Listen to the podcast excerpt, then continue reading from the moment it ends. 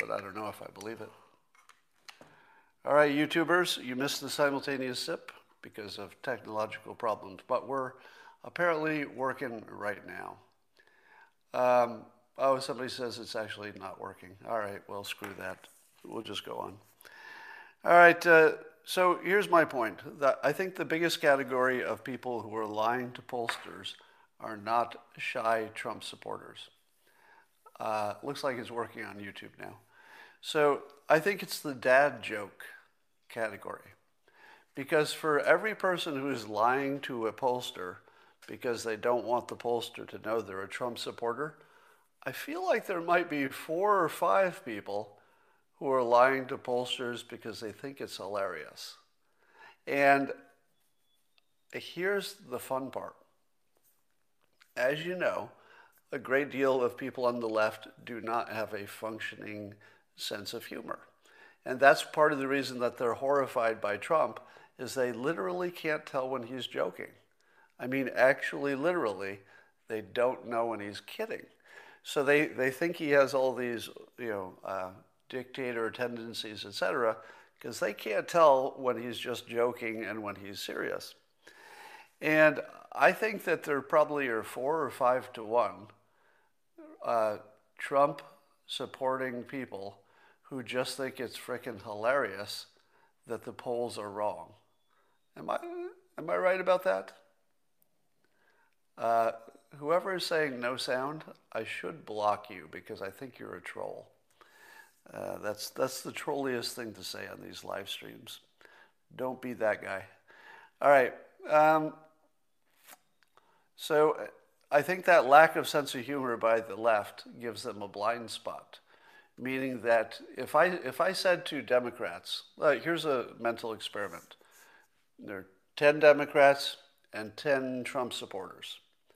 You go to the 10 Democrats and you say the following Hey, I think Trump supporters are joking, and it's like a practical joke that they lie to pollsters because they think it's funny, and the result will be Democrats screaming at the sky when Trump wins, and they think that that's worth lying to pollsters about.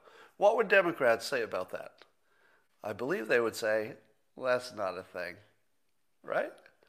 Don't you think the Democrats would say, you, Scott, Scott, Scott, don't tell me that there's some massive collusion conspiracy in which there's a whole bunch of whole bunch of Republicans who just magically, they've all coordinated, Scott. Who's in charge of this? Who, who's coordinating this, Scott, this conspiracy that you see of all these Republicans who are lying to pollsters? Ha ha ha, Scott, you're so ridiculous, right? Don't you think a Democrat would just mock me for even suggesting that a massive amount, not a small amount, a very large number of Trump supporters are lying because they think it's funny. All right, now I walk over to the 10 Trump supporters and I say, hey, 10 Trump supporters, do you think that Republicans are lying to pollsters because they think it's funny? What would the 10, 10 Trump supporters say? All 10 of them would laugh out loud. You know I'm right. You know they would because they would recognize it to be true they would instantly know, yeah, they're doing that. That's exactly what they're doing. Maybe, maybe not those 10 people, but I'll bet they know people. I'll bet they know people who are doing it. So I think this uh, lack of a sense of humor has created this immense blind spot for people on the left. They can't tell when Trump is kidding, but worse, they can't tell when the voters are being serious. They can't tell. so, so it's the perfect prank because the only people who would fall for the prank are the people who are the target. When you, let's let's fast forward to Trump winning the election. So that that's my prediction. I will allow that should I be wrong, I will take it like a I'll take it like a man. You know, if it turns out my prediction is wrong, well then it's just wrong. But I expect it's right as I always do, always more confident than I should be. And suppose it's right. Are there any uh, Trump supporters who are going to say, well, that was impossible. No, no. There's not a single Trump supporter who's going to say, well, that was impossible. I don't know how it happened. They all think it's possible because they all think that the polls are wrong, pretty much universally. So poor Democrats are going to have a tough time if it goes that way. So the stock market pulled back quite a bit at the end of the week, especially. Was that predictable? Did you predict that the stock market would have a big pullback the week or so before the election, election day? The election's already going on, but did you predict that? I did. Now, I don't know if it happened because of the following reasons, which were the basis of my prediction, but you decide. Here's why I believed the stocks would pull back. Number one, obviously, Pelosi was going to keep killing the stimulus bills with poison bills so that the economy would be um, frightened by not getting these relief, uh, relief packages, essentially. And so, since Pelosi had the power to stop that legislation, you knew that that was one reason that the stock market would get skittish, right? So, that part, everybody knew about that part. But here's the part that I submit to you was obvious and predictable if you understood how the world works. You know, if you had enough of a talent stack to understand everything from pers- persuasion to politics to business, here's what you would see. The stock market is tied to CEOs predicting how they will do next year. Are you with me? The main driver of the stock market, there are lots of externalities like interest rates and outside shocks, but primarily, primarily, despite all those outside things, primarily the stock market works on what the CEOs say will happen next year, which is, is that a fact? When CEOs say, Are, I think that my, our earnings next year will be up 10%, is that a fact? No, it is not. It's an opinion, and it's subjective, and it is subject to a wide variety of possible things a CEO could say. And indeed, they could have one opinion and yet express it an infinite number of ways, depending if they wanted you to feel a little bit optimistic or a little bit pessimistic. Am I right? And let's say those CEOs were mostly anti Trump. Let's say, and I'll just pick one as an example, and this is not an accusation, I'll just use it as an example. Suppose you are the CEO of a major tech company. And let's suppose that you did not like President Trump and did not want him to be reelected. And suppose you looked at your earnings and there were two ways that you could describe them. One was really optimistic, and let's say the data supported that. But the other was less optimistic, and let's say the data also supported that, which would not be unusual. Because remember, it's very subjective. It's how much optimism you're going to put on it, what kind of assumptions do you make, etc. So now you're a CEO of a major company and you don't want Trump to get elected. How do you frame your earnings? You frame them a little bit ambiguously. And you say, we can't tell what's going to happen next year. We'd like it to go well, but so much uncertainty, we certainly can't tell. Now, when the market hears a CEO say that they have uncertainty, what do they do? They sell their damn stocks because you don't want to own stocks when there's great uncertainty. Certainty is the best thing you can have as long as it's a positive certainty, of course. So, all of your CEOs who are reporting earnings in this, you know, fall, this week before the election, do you think that they chose to uh, describe those their earnings in the future, the ones that are subjective, that are an opinion, do you think that they maybe took a little off it? Just pulled back a little bit on the optimism? Because if you don't think they did that, you don't know anything about people. Even if they didn't want to do that, even if they didn't consciously say to themselves, I'm going to go out there and I'm going to try to move the stocks because that'll hurt the president, even if they weren't thinking it. If they were anti Trump, they knew which answer was the good one for their team, right? So if you have enough CEOs who have this bias, which is, I don't want to make it look like it's too much good news. Now, normally you'd want, your CEO would want to say good news so the stock would go up and they'd look like a star.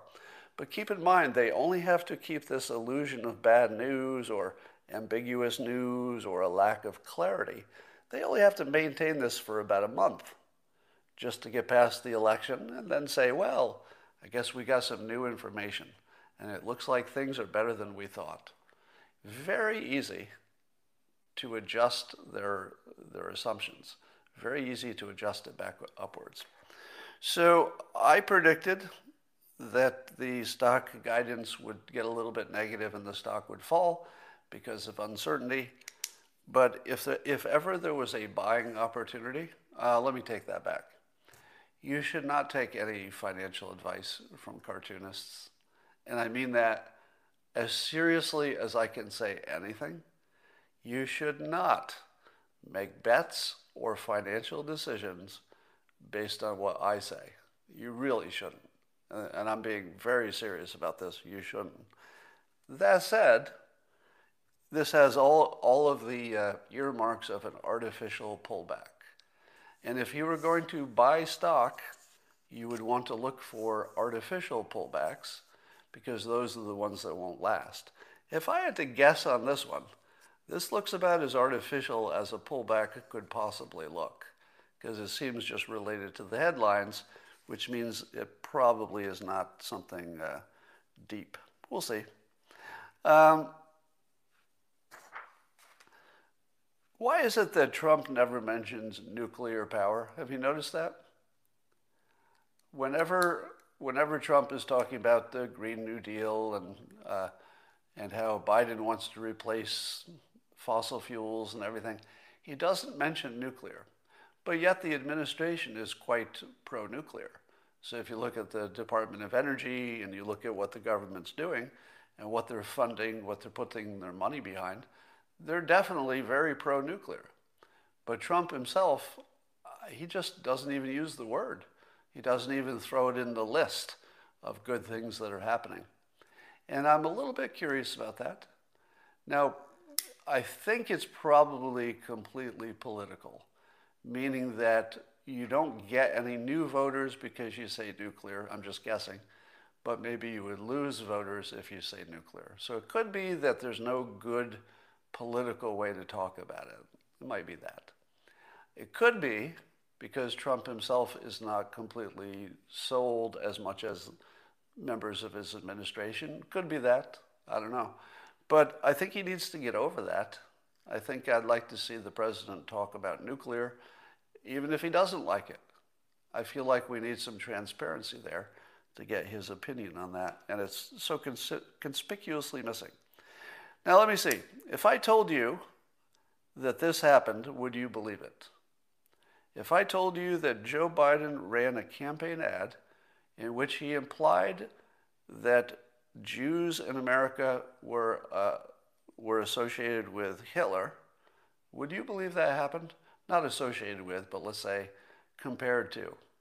Would you believe, if I told you that, hypothetically, would you believe that Joe Biden ran a campaign ad comparing conservative, Trump supporting Jews in America to Hitler. Would you think that actually happened? That actually happened. now, in the ad, he didn't call out any particular group except Trump supporters by implication. So the ad essentially accused President Trump of being uh, heading in the direction of Hitler. So the ad compares Trump to Hitler. What does that compare his supporters to? Well, automatically, if you're saying that you support Hitler, you're kind of a Nazi by, you know, by definition or association. You know, in all practical ways, if you support a Hitler character, you're either a Nazi or you're like one, similar to one.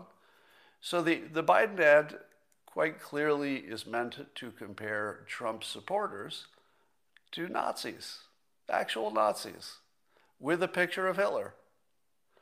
Now, this comes only days after a gigantic um, pro Trump rally by Jewish Americans. So, Jewish Americans are having a big rally in favor of Trump, and of course, Israel loves Trump, etc. And Biden is comparing Trump supporters to Nazis. To connect the dots. This actually happened in America in 2020 that Biden compared American Jews to Nazis. Now, not directly, it's only by the, you know, the associations that I've, I've set up. If Trump's a Nazi, or yeah, if Trump's a Hitler, his supporters must be Nazis. And we just saw that there are a whole lot of supporters who are Jewish. So doesn't that make them Nazis, according to Joe Biden? That's pretty rugged, Joe. You need to answer to that. Um, so here's the story that nobody cares about, even though it's the biggest story in the world. The FBI has active criminal investigation into the Biden family and their business, uh, and the charge they're looking into is money laundering. What? So, since 2019, the FBI has been looking into the Biden family on some kind of charge. We don't know the, the basis for it, but money laundering. Now, I'm guessing it has to do with either Ukraine or China or both. And how will we treat that? Will we treat that like it's the biggest story in the country? Because it is? Or will the press disappear it.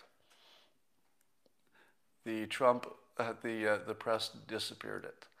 They're treating it like it doesn't matter, like it's not really there. and watching this is just mind boggling. And you know, what, you know what weird, weird thought I had? Are you ready for the full simulation? All right, when I say this, you're probably going to laugh because it's too on the nose. So the FBI has this information about Hunter Biden and the Biden family, but we don't know the details, and it's a few days before the election. Do you know who we need? James Comey. We need James Comey to make a public announcement that the Biden family is being looked into for money laundering. Because that is just like uh, Hillary's emails in 2016. The fact that there's no James Comey is the reason that the news gets to just ignore it. Because if the head of the FBI did a did a did a press conference and said, "Hey, the election's coming, and I just want you to have all the information," which is what Comey did, right? When Comey talked about Hillary's emails, he didn't say she's guilty of something. He simply said, as voters, you deserve to have all the information. I'll just tell you what we know that we're looking into something. All right. Now, don't you think that we need a we need a James Comey to do the same thing with the Hunter Biden stuff? Same message. There is no there are no charges against any of the Bidens. We want you to know there are no charges. We are, however, looking into this issue, and we just think the public needs to know before you vote. Why not? Now, of course, that's not going to happen. Um, I see somebody prompting me that ABC News did run a story on it this week, which was uh, unusual enough that people were tweeting about, about the fact that a major news organization ran a story. Now, it wasn't much of a story, but they covered it. And it was, it really stood out because it hadn't been ignored. All right, so we need uh, James Comey to, to fix things here. Here's what, here's what else we need. Have you ever seen um, Elon Musk's company that makes this big machine that bores tunnels? It's actually called the Boring Company, which is funny. So it's a, it's a giant uh, earth moving truck device that has a big drill on the front and somehow is optimized for drilling tunnels. So we have one of those. All right, so that's the first thing you need to know before I get to my actual idea. Second, I used to work on a farm, a dairy farm, and part of my job was to uh, to bring in the hay So there would be this big device that a tractor would pull, and it would cut the hay, and it would wrap it into hay bales and wrap a twine around it, and then toss it into the back of a wagon. And I would be in the back of the wagon, usually with my brother, and the, the hay bale would come flying over, and then we would have to stack it neatly so they more of them would fit in the back, and then un, unload them. All right, so you've got a giant machine that can bore tunnels. We've got a giant machine that can turn grass into hay bales and even tie them up and stuff. Can we not make a giant machine that builds border wall? Huh? Because if you've seen the border wall, it appears that there are you know big segments that are dropped into concrete, and I don't know that there's much else to it. So you need a trench, you need concrete, and you need the, the fence parts stuck into it. Can we not, just asking the question, can we not build a gigantic machine that just drives down the border going chunk, chunk, chunk, chunk, chunk, chunk, chunk, and dropping fence and concrete as it goes. You know, digging the tunnel, dropping the concrete, dropping the fence, and then just going to the next part and dropping another segment. Could we not do that? Not possible. Somebody's telling me that the ABC story was from 2019. Is that true? That would be funny if it's true. Here we were giving ABC credit, but it was somebody saying it was a 2019 story. Uh, and that might be true. I don't know. Fact check that for me. So let's get a big wall building machine. Um, and I think the fiction is starting to fall away. That all Trump was doing was replacing existing wall. Now I think it's technically true that the funding and the efforts right now are where there is existing wall and they're upgrading it. But where they're upgrading it is because the wall was so inadequate, it was basically not a wall at all. So I think that I think the president is completely within his rights to say this is new wall. Because the old wall was so unwall-like and useless that it was basically no wall. And the only reason that the old wall was there is that it was an important place to have a wall. All right, so we've seen the following pattern lately. You saw Kanye liking President Trump. Ice Cube willing to talk to the Trump administration. You saw 50 Cent saying some positive things about Trump before some negative things. And now I guess Lil Wayne has met President Trump and endorses him. Now, as I've said many times, our brains are pattern recognition machines. That's basically what they are. That's all, that's all they are. Our brain just recognizes patterns. And it's not good at it which is the other part. The reason that there are things like bias and, and discrimination and racism and all these things are because our brains are pattern recognition machines, but they're not good. They don't work very well. We see patterns that are not real patterns. We believe we see patterns when there are no patterns. But we can't turn off our pattern recognizing function because that's the basis of our intelligence, is recognizing patterns. So now you have these four famous black male rapper types. I guess they'd all be called rappers, or, you know, obviously Kanye is much more than that. 50 Cent's much more than that. Ice Cube is much more than that, actually. They all have uh, multiple career paths.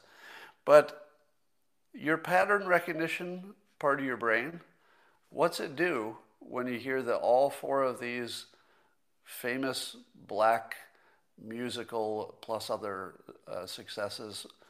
What do, you, what, what do you do when you hear that they're all somewhat okay with Trump? It makes a difference. It makes a difference because you can't, you can't unsee this pattern. If it had only been Kanye, your brain would say, that's not a pattern, that's one point. And Kanye's Kanye. So Kanye breaks so many norms that it doesn't really seem like a pattern. But then, but then you get uh, 50 Cent in the mix. But then you say to yourself, oh, okay, remember, Kanye's the exception. So really it's just 50 Cent.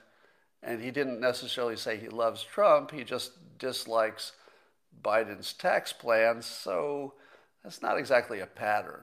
That's two things that have something in common. But then you throw in Ice Cube. And again, Ice Cube's not pro Trump. He's just willing to talk to them and acknowledges that they did some things for the black community. But now you say to yourself, okay, there's, it's still three different people, three individuals doing three things for their own purposes, but it sure feels like a pattern, doesn't it? it's not really a pattern, but it feels like it. And then you throw Lil Wayne on there and you're just done. Your brain is done. At this point, you could tell yourself this isn't a pattern, but it's a frickin' pattern, right? And again, it's four people doing things for their own reasons.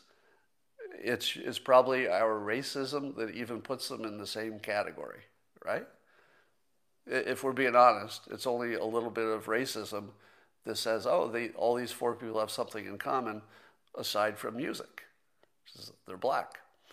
So your racism says it's a pattern, and then you see it, and then you make a lot more of it than it really is.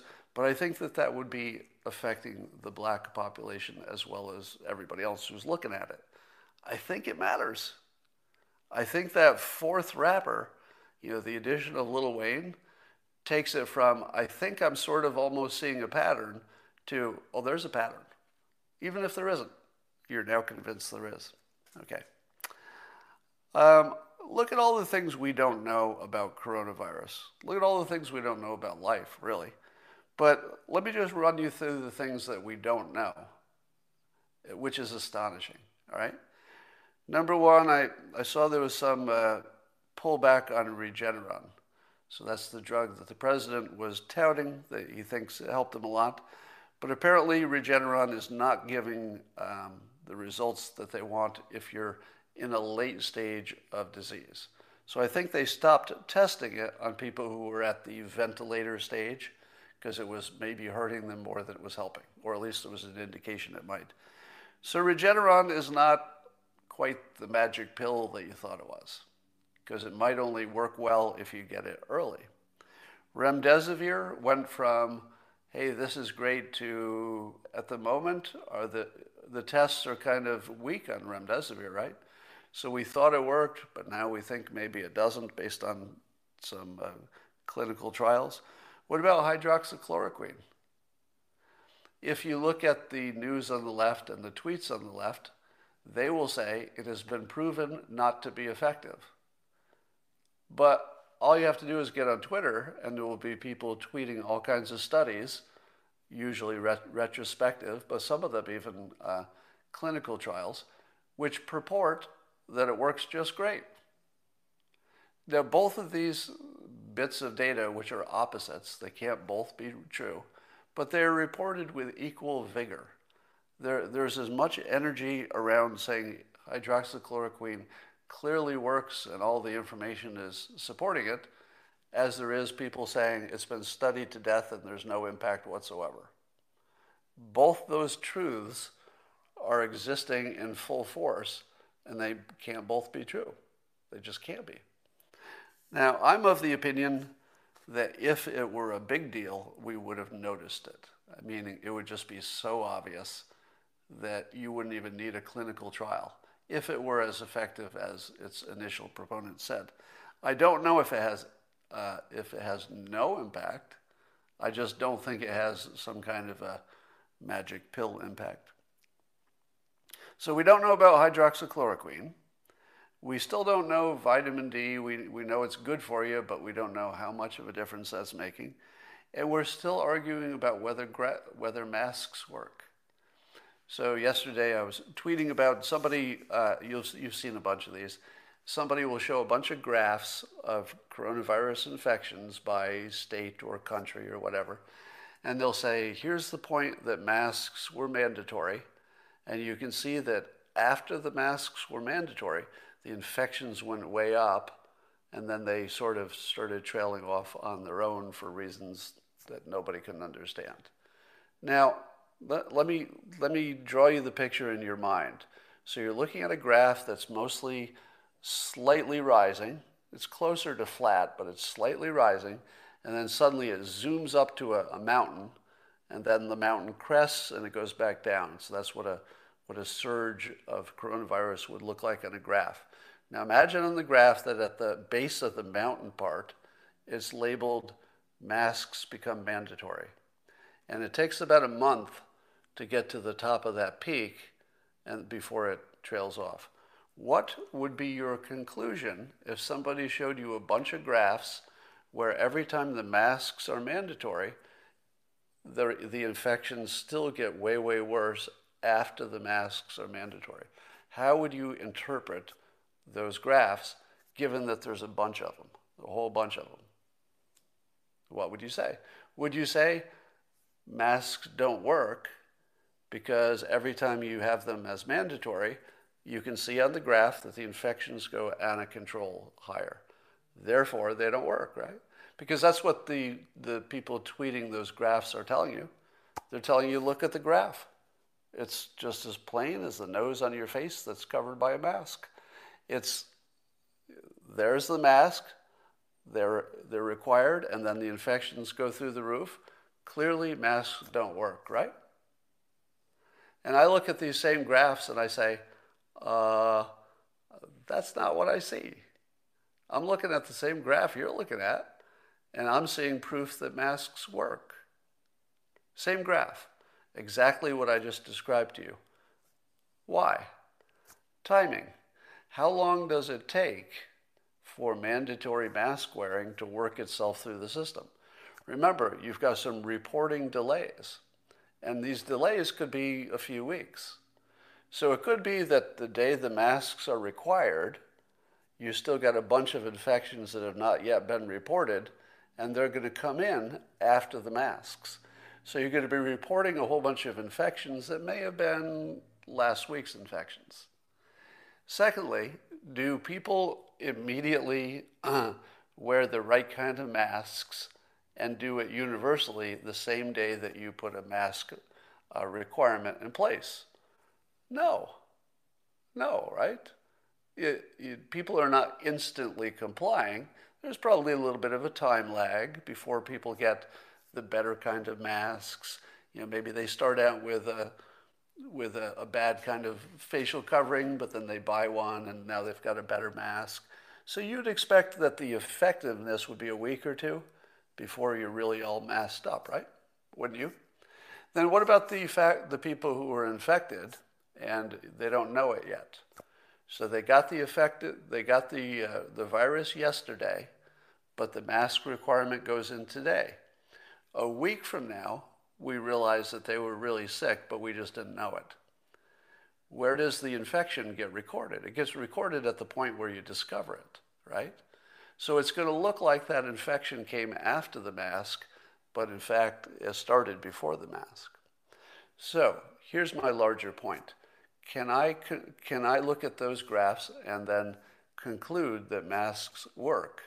Because there's a little bit of a time lag, but in every case, in every case on those graphs, the infections would reach a peak and then trail off very quickly.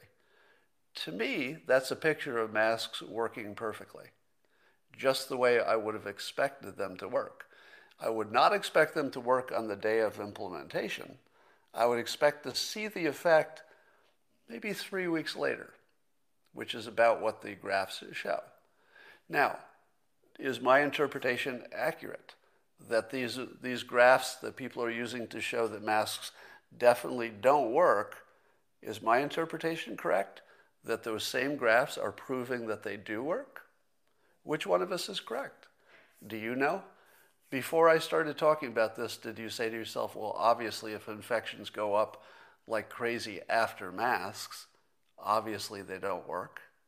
Did you think that before I started talking? Now, I'm not going to make a claim that my interpretation is correct because um, uh, uh, if you know how to analyze data, you should be asking yourself this Where is my comparison to that same city or state that um, had the same problem and then they did not have masks, right? Because you would have to compare place to place. It'd have to be the same place to the same place. Otherwise, you're not really, you're not really comparing. So the real answer is we can't tell from those graphs.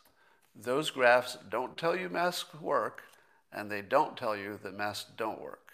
They don't tell you anything because we're really, really bad at gathering data, which, uh, and there are other folks on the inter- internet. Uh, I'm, I'm still having conversations with them, but there's some thought that even the current number of infections and deaths may be lagged by as much as months. So we don't have data we can rely on in any way about any of this stuff. It's just useless. And uh, thinking it's useful is kind of dangerous. All right. Um, I asked on uh, Twitter, I asked how many people have experienced fewer colds and regular flus this season. And I think this is, again, one of those things where this is purely anecdotal. But it was the summer, so you shouldn't expect that there would be too many colds and flus in the summer. But let me ask, uh, let me ask all of you. Do you feel like you've had fewer regular illnesses since since the coronavirus issue in, say, February. I feel like there are fewer of them. Now, I don't know if that's true. It's probably a, a bias, but it just feels like there are fewer of them. Uh, there's somebody on Twitter who claims to be in the business of selling cold and flu medicines. So it's somebody who's in that industry, and they say that the sales of regular cold and flu medicines is down meaning that regular colds and flus may be substantially down, which would make sense, right? Because we're socially distancing. Now, if it's true that regular colds and regular flus are way down, and the lack of sales of those products that treat them would suggest that's the case, um, then wouldn't that be pretty good evidence that masks work for coronavirus? Now, that's not proof because regular colds and regular virus, maybe some differences that are not obvious to me as a non medical person. But if it were true, just, just take this as a hypothetical.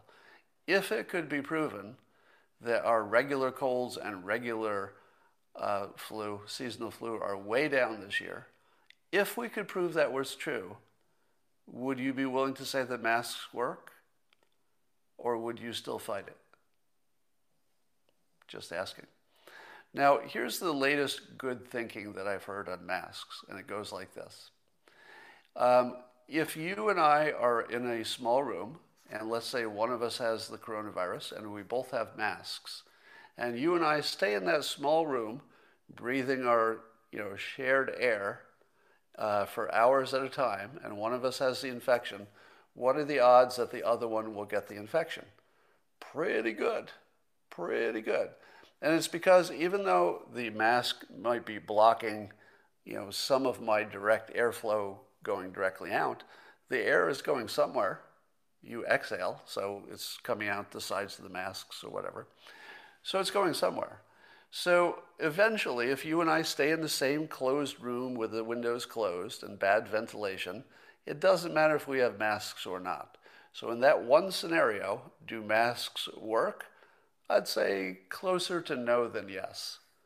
Meaning that if you stay in that room long enough and the ventilation is bad enough and one of you has coronavirus, the other one's going to get it. It's just a matter of time, right?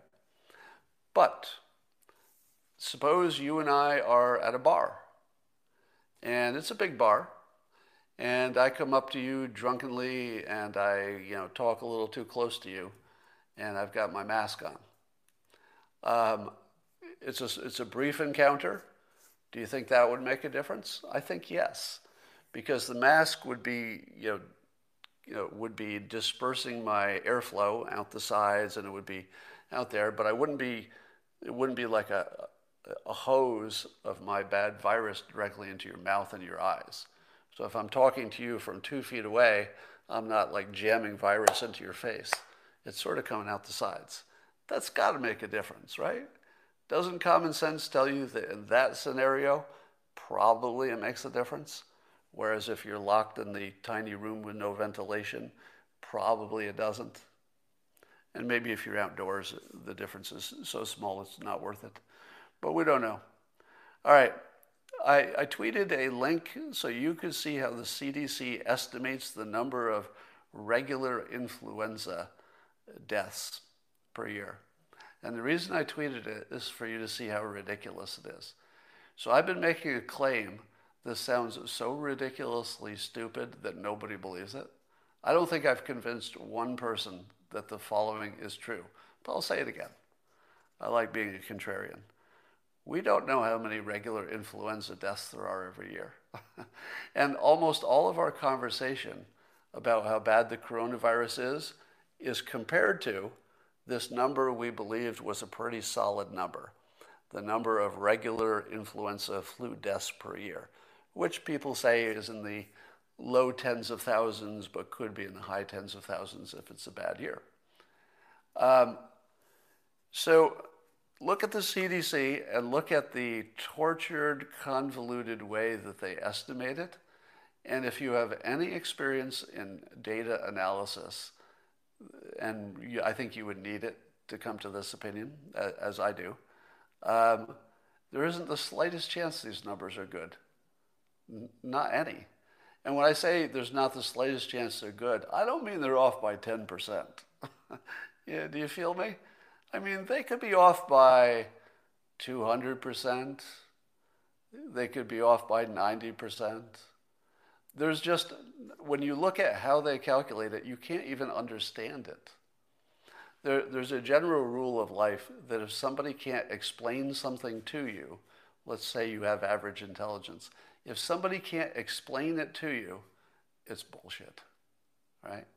And if somebody has to explain it to you with a whole bunch of word salad, it's not because they're bad at explaining necessarily. It's because there's nothing there to explain. It's just bullshit. So the CDC estimates and the, and the way that they go about doing regular influenza is laughingly ridiculous. And I, I would like to put this challenge out there. So if there's anybody who, uh, just look in my Twitter feed, I tweeted that within the hour. Look at that link, look how the CDC estimates the, the influenza deaths, and if you're experienced in data analysis, and that's the important part for this, if you're experienced at it, just look at their explanation and then tweet at me later that you think that those are useful estimates or not. I think you're just going to laugh when you see it. All right. Um, and here's a little uh, factoid to put on top of this, and I need a fact check on this. So every year we know that there's a vaccination for the regular seasonal influenza. But we also know that in each, in various years, that vaccination can either be pretty good, meaning it'll protect a lot of people, or they didn't quite get the right formulation for the virus that emerged, and it's just sort of not that good. All right? So, would you say that on the years that we have the really good and strong version of the uh, vaccine, that the total number of flu deaths should be lower, right? Because that's the year that the vaccine is working really well compared to a year where we know the vaccine wasn't, wasn't a good fit for the virus and it didn't really protect many people, you would expect that those would be the years you'd have a lot of flu deaths, right? Nope. nope. Apparently, there's no correlation between how good the vaccine is and how many people die. Now, I need a fact check on that. Don't take that as a, as true because you heard it on this Periscope. I'm, I'm explicitly acting for a fact check. This is just something I heard on Twitter, and it could be untrue easily. All right, moving on. Ian Bremmer, who is always interesting, in part because I can't tell his politics, which is a compliment. Let me, let me give you let me give Ian Brenner one of the Bremmer one of the best compliments that a Twitter user can ever have. I've been following him for quite some time. I can't tell if he's a Republican or a Democrat or an independent. Isn't that pretty good? Because he has opinions which seem well reasoned, that some are anti Trump, some are pro Trump, but in all cases they don't seem crazy. he doesn't, have, doesn't seem to have any crazy opinions. So, you know, I don't agree with them all, but when I don't agree, it's usually there's some assumption that I differ on or you know, I have a different view of human beings or something. But they're not crazy. So here's one of his not crazy opinions that I really liked. when, you know, President Trump is often being accused of having autocratic tendencies, meaning that if there was any way he could, he'd stay in office forever. If there was any way he could, he would become a dictator, right? That's one of the biggest complaints about Trump. But then, as Ian Bremmer points out, the pandemic came. Has there ever been a more perfect situation for a would be dictator to, to take power? Never. Never. This is as good as it gets. If you want to be a dictator, you want a pandemic.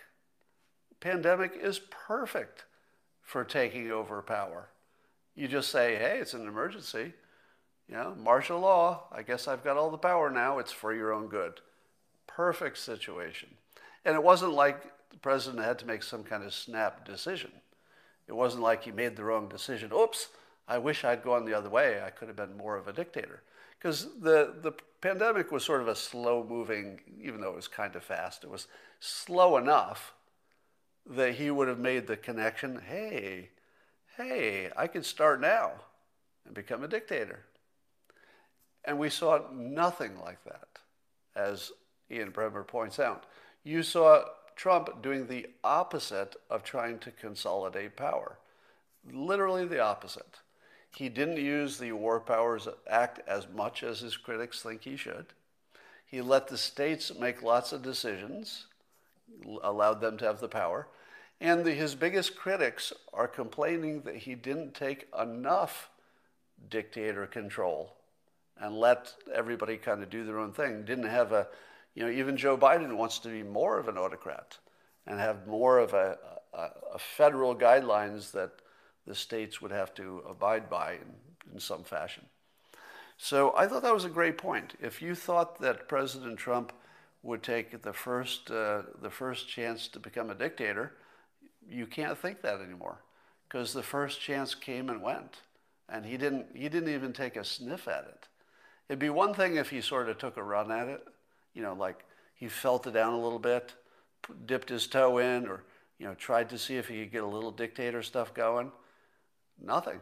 He actually ran in the opposite direction of states' rights. Now, we'll always argue whether that was the right choice, and his critics will say he should have been more more directive. But what you can't argue with anymore is the thought that if he would, if he had an opening, he would try to become a dictator. You can rule that out because he has the opening right now, still. I mean, still, right? If he, if he decided, hey, I'm going to consolidate a lot more power, he could still do it because people are still worried about COVID. He just has no, apparently, no interest in it. Uh, Ali Alexander put together a website so that you can refer people for the Fine People hoax. It's called finepeople.org, and it's got a variety of resources there, including the full clip of the Fine People statements. And, and I think I'm, I'm there with some clips talking about how it was misinterpreted, etc. So just keep that in mind because it's real handy. Every time somebody asks you about the Fine People thing, instead of going through that whole debunking hoax thing where they get all confused and everything, just uh, point them at finepeople.org. And uh, excellent work, Ali Alexander. A patriot, because uh, that's, I mean, that's just a service, just a, a, service to the country. And we appreciate that, Ali. Um, Twitter has allowed the New York Post to tweet again. So they looked at their uh, internal policies. Uh, yes, Ali Alexander, that's correct. Somebody is asking. Uh, they looked at their policies and decided that they would unblock the New York Post. So that's what people wanted. That's what observers thought was uh, reasonable, and that's what they came around to. And I would like to say this again and again and again. I'll say this as many, as many times as I need to for the rest of my life if somebody makes a mistake and then they hear your complaint about the mistake and then they look into it, they admit they made a mistake, and then they take actions to fix it, not just this one, but in the future, that's good. And you should just be happy about that. And I think Twitter satisfied that in this case. Now, that's not to say that um, I'm completely happy with the unbiasedness of Twitter. I would say there's, there, there's room for improvement, if, if we can be blunt. Uh, room for improvement. But when you see an individual case where you've got a gripe, you make your complaint, they hear it, they acknowledge you're wrong, they fix it. It's a few days later, you wish it had been faster, but it also comes with a permanent change. So it's not just a decision on this one tweet or company, it's a permanent change. I feel like that's about as good as you can do. All right. Oh, by the way, um, I feel I'm remiss for not having done this sooner, and there's no bad intention with this. it, it is simply slipped my mind. Didn't, I didn't connect these two things. So let me do it now, um, so that uh, I can close that gap. Uh, I do have investments in Twitter, meaning that as just a, a stock purchaser. So several months ago, I said to myself, you know, all these people trying to leave Twitter are not having much success because the other services just don't have that network effect because it's no fun to be on a service that doesn't have all the people you want to fight with. So I thought, you know, I, there's just nothing that can compete with Twitter. It's just such a dominant position. So I bought stock in them about, I forget, six months ago or something. Turned out to be tremendously good timing because they've had quite a bit of growth. Even though they went down 20% yesterday, I'm still way in the plus. Um, so now you know that just for full disclosure. But having said that, um, I still maintain that if they fix something that needs to be fixed, we should only be happy about it, just in general. Uh, but there's still big issues that need to be addressed. All right. Um, Trump did one of the best persuasion plays this week that I've seen. Uh, and I always tell you that he's good at picking up free money. There's just something, if there's just money laying on the table and nobody's going to pick it up, he just notices it and says, Hey, anybody? Anybody? Does this free money belong to anybody? All right, I'll take it. And this felt like that. And when I, and when I describe this, I think you're going to have the same reaction I did, which is, why didn't I think of that? All right, here it is. Trump points out, and I'm going to, I'm going to paraphrase his idea, not, not his words, but I'll, I'll paraphrase his idea. He tweeted that, in effect, and again, these are my words putting on what I interpret as, as his notion, that imagine that the Supreme Court is asked to rule on the election. Pretty high likelihood, wouldn't you say? There'll be something about the election outcome that is likely to get to the Supreme Court. We all feel that, right? Not 100%, but I feel like I don't know, 75% chance something will end up in the Supreme Court and it might make the difference between who is president. We're on the same page? Trump points out the following, uh, and again, these, this is my description of it, not his. Imagine that the justices have this decision, and they can go one way, which they know will put Trump in office. If they go the other way, it puts Biden in office. If they put Trump in office, life goes on, right? The Supreme Court's the Supreme Court. Yeah, there will be some, you know, riots in the street, but eventually we'll get over it. Life will go on. Now, suppose they pick Biden. Biden has threatened, uh, he doesn't use the word threatened, but he's suggested, he's hinted that there's a good chance that he would increase the number of justices on the court. Now, given that we know the justices do not favor that, I'm not a mind reader, but we know what uh, Ruth Bader Ginsburg said that nine was the right number. And as soon as you start uh, messing around with that number, you, you delegitimize the Supreme Court because then it just becomes a, a captive of the political process because the next president will just you know add some justices until there's control. So, you're the Supreme Court, and you've got to make a decision. And one of them, one way will put Biden in the presidency and delegitimize your job. You're on the Supreme Court. Are you going to make a choice that would delegitimize the Supreme Court? Because that's what a Biden presidency promises to do. I mean, really, that's not even guessing. He, he's going to do a commission to study, uh, what's he call it, reforming the court, which would include term limits, maybe, or packing the court, adding people. Those are two things that you can be pretty certain the sitting justices do not favor. So, do you think that the justices of the Supreme Court will ever find, will ever come to a decision that would make the Supreme Court irrelevant? Is there? now, think about the fact, think about this. Think about the fact that you never had that idea. Don't you feel dumb? I did. The moment I read that, I read that tweet from Trump and I thought, oh my God, why is he the first person to think of this? Or, you know, somebody may have suggested it to him. But have you seen this on the news? Have you seen the news covering the fact that if the Supreme Court votes on it, they will be voting to put themselves into irrelevancy? That's what the vote will be. And they know it. It's not just my interpretation.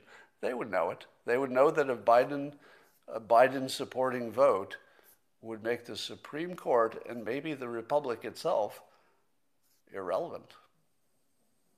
So for Trump to, uh, I call it working the refs, you know, he brings up this point so the refs, the Supreme Court, it gets in their head. Because if they weren't thinking about it before, they're thinking about it now. Now, I don't think there was any chance that the Supreme Court would not have had that thought, but the fact that he works the refs like this, and he does it so well, he's really working the refs right. And you know, th- that'll be one of the things that Trump will probably always be the best there ever was at working the refs. But when you read the history books, it's not going to say that because it's like it's like a small skill. But he's so good at it. It feels like it should be in the history books, but it won't be. All right, even Bill Maher is saying that we that the Democrats should not prep for a civil war if they lose the election, which suggests to me that at least Bill Maher is considering a high likelihood that the Democrats will lose the election. Because you wouldn't be talking about the Democrats going into a civil war if you believe the polls, would you? Do you think Bill Maher believes the polls? Because if he did, why would he even bring up the possibility of a civil war? You wouldn't. Because Biden's going to win, according to the polls. So I think that Bill Maher probably believes the polls as much as, uh, as much as, uh, what's his name? As much as uh, Michael Moore does, which is not at all. And he's advising people to forget about the Civil War. And he points out something that's kind of funny that we don't have a Mason Dixon line, that it wouldn't be a civil war where, you know, the, the South goes to war against the North. It would be a civil war within your own house. It would be a civil war in your neighborhood. Would everybody just start fighting with their coworkers? How would you even have a civil war? It's hard to have a civil war when you're all living among each other. That would be pretty messy. But he's recommending no civil war. And I think that he probably, I think Maher probably represents, in many ways, the moderate Republican view. And if moderate Republicans are not on board for a civil war, there isn't going to be one because there aren't enough radical leftists. Uh, I feel like all you'd have to do is stop the snack truck and you could stop the uh, riots. Just get rid of that Antifa snack truck. Just they'll get hungry. Here's a question for you. You've heard it said that uh, the winners are the ones who write history, right? It's the winners who write history. But what is the history of 2020 and 2019 going to look like? And really, the whole Trump presidency. What is that history going to look like? Who gets to write that? Because I don't know if there's ever been a time in my life where we couldn't agree, you know, even among the intellectual class, what happened. We can't agree what's happening now and what just did happen. We can't agree on any of it. So forget about the history books. How are you going to write, for example, the history of the Russia collusion hoax? How do you write that? As I say to my smart Democrat friend just yesterday, you know, is he aware that there was an actual coup attempt in the United States by Democrats and that it failed? And he says there was no coup attempt. That's fake news by a bunch of Trump supporters. So, how do you write the history? In my opinion, I was here. I watched the news. I watched all the news that would be the subject of whatever history gets written. I didn't miss much of the news.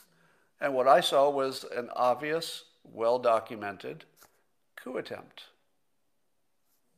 What did you see? So if I were writing the news, I would say, well, these people in the government tried to do a coup attempt, and you know, members of intelligence and FBI colluded to try to get rid of the president. Um, so in, in, the comments, somebody is saying, OMG, no coup attempt. Now, and I have to say that I acknowledge that people on the left believe there was no coup attempt. But it's mind boggling when, when you look at the, the evidence that's public and indisputed. So if you only take the evidence that's not disputed, the coup is right there. It's as obvious as it could possibly be. Now, what it probably wasn't is everybody involved meeting on a Zoom call to plot the overthrow of the president. I don't think that happened. I think everybody just knew what to do. Everybody knew that anything they could do against the president would be useful. yeah, so to me, it looks uh, obviously like we observed it. We're still observing the aftermath of it. And if I were writing the history book, I would write it like that. I would say there was a coup attempt. It was sort of a uh, loosely organized coup attempt. But if somebody who is a Democrat writes it, they're going to say that Russia tried to interfere with the election, and there's still some suggestion that the Trump administration talked to the Russians too much, and we're not, we're not clear what they did, or something like that, right? So uh, this is an honest question. How do you write the history? If you see Biden out there saying that the president called service people suckers and losers, which, as far as we know, did not happen. So, what do the history books say? Do the history books say he did say that? Or do the history books say he didn't say that and it was claimed that he said that? How about the fine people hoax? Do the history books write that as a hoax? Or did they write that like, like the hoax actually happened? Um, how about the Hunter Biden laptop story? Will the history write it that that was a real thing that got ignored by the media, or will history just ignore it, the same as the media? These are pretty big questions. And let me ask you this. Um, I, I, don't remember if I, uh, if I talked about this before, so tell me in the comments if I already talked about this. You, have heard of the Gell-Mann amnesia effect, where if you're an expert on a topic and you read a news report about that topic, you can tell all the factual uh, errors in it because you just happen to be an expert on that topic. But you read any other topic in which you are not an expert, and you kind of uncritically accept that it's probably kind of true. It's only when you read things you know the truth that you can see how bad the news is. You have to assume this applies to history as well. We know the winners write history, right? But the things you think are just facts might not be, because our history is pretty subjective, it turns out. Now, let me give you an example, and stop me if I, if I already told you this. So, Wall Street Journal um, had an article about uh, Jack Dorsey, and they mentioned me in the article. Now, there were two facts in this little mention of me in the Wall Street Journal. Now, the Wall Street Journal is a pretty reliable publication, wouldn't you say? If you were to, if you were to rank credibility of publications, the Wall Street Journal would be very near the top, the very best in credibility. two things that were said about me in there. One, I was labeled a conservative. I'm left of Bernie. So, the, so my label was dead wrong, complete opposite. I support President Trump, but it has more to do with Trump's special skills than some alignment in philosophy. All right. The second thing they said was they paired me with uh, DeRay McKesson, I think, as people who Jack interacts with. Now, I've interacted with Jack several times, most of them about, you know, Twitter itself and Twitter uh, censorship, right? And, you know, once on a book he recommended, but fairly, you know, fairly ordinary, trivial stuff. I've only been in the room with him once in my life for about 20 minutes on a charity related thing. And uh, that's it. And, and the Wall Street Journal puts me in the article with DeRay, who is one of the activists for Black Lives Matter, as if we're somehow key people in Jack's lives. I would not be in the top 5,000 of key people that are important to Jack Dorsey. I'm just somebody who's talked to him a few times. I like him, but that's it. Now, if you read that article, you would think that we're hanging out all the time and that somehow, somehow my association with him has some importance uh, as much as DeRay's, who had a long time relationship with him. I understand. So the only two things about me were very misleading. Did you know that? If you had read that article, would you know that those two things were misleading? Probably not. Probably not. But if it were about you, you'd know it. So, don't trust your history, don't trust your media. The only people you can trust are the people here on this on this live stream. That's it. You're the only people we can trust. By the way, there's another thing that uh, Trump does that's really good persuasion, and I laugh every time I hear it because it's so it's so ham-handed, and yet it completely works. He tells he tells his supporters that they're smarter than the experts. Now, I know that this works because the secret to the Dilbert cartoon strip was when I started telling my readers that they were smarter than their boss. Everybody loves to hear that they're smarter than the experts and they're smarter than their boss. Are they? Well, I suppose sometimes. Sometimes you're smarter than your boss. Sometimes you are smarter than the experts. But it, as a persuasion thing, it's really super good. Because people are primed to want to believe that they're smarter than experts. So Trump will say this all the time. He says, well, the experts said this, and then he'll look at his audience, the rally audience, uh, but you're smarter than them. You know, they say they're the elites, but you're the elites. It's really good stuff for bonding with his uh, audience. It's uh, A plus persuasion. All right. Uh, Scott sides with the maskers. Let me. I want to see this accusation before I block you. It says Scott sides with the maskers to to keep his leftist credibility. So I'll be blocking you. Uh, somehow that disappeared. Um, if you apply mind reading to me that is incorrect, such as that, do you really think, do you really think that I would back masks just to preserve my leftist credibility? I feel like you must be new here. Do you think I care about my leftist credibility? Is that high on my list of things to preserve? So, saying good things about Trump literally every fucking day. And somebody is out here saying, I think he wants to preserve his leftist credibility. Uh, no, that has no bearing on any of my decisions. What I would like to destroy is my association with either the left or the right. In my perfect world, neither the left nor the right would claim me, but would understand that I can be fluid based on where the facts and my sense of reason take me. So anybody who thinks that I'm pro-mask for a, a political reason doesn't understand risk management.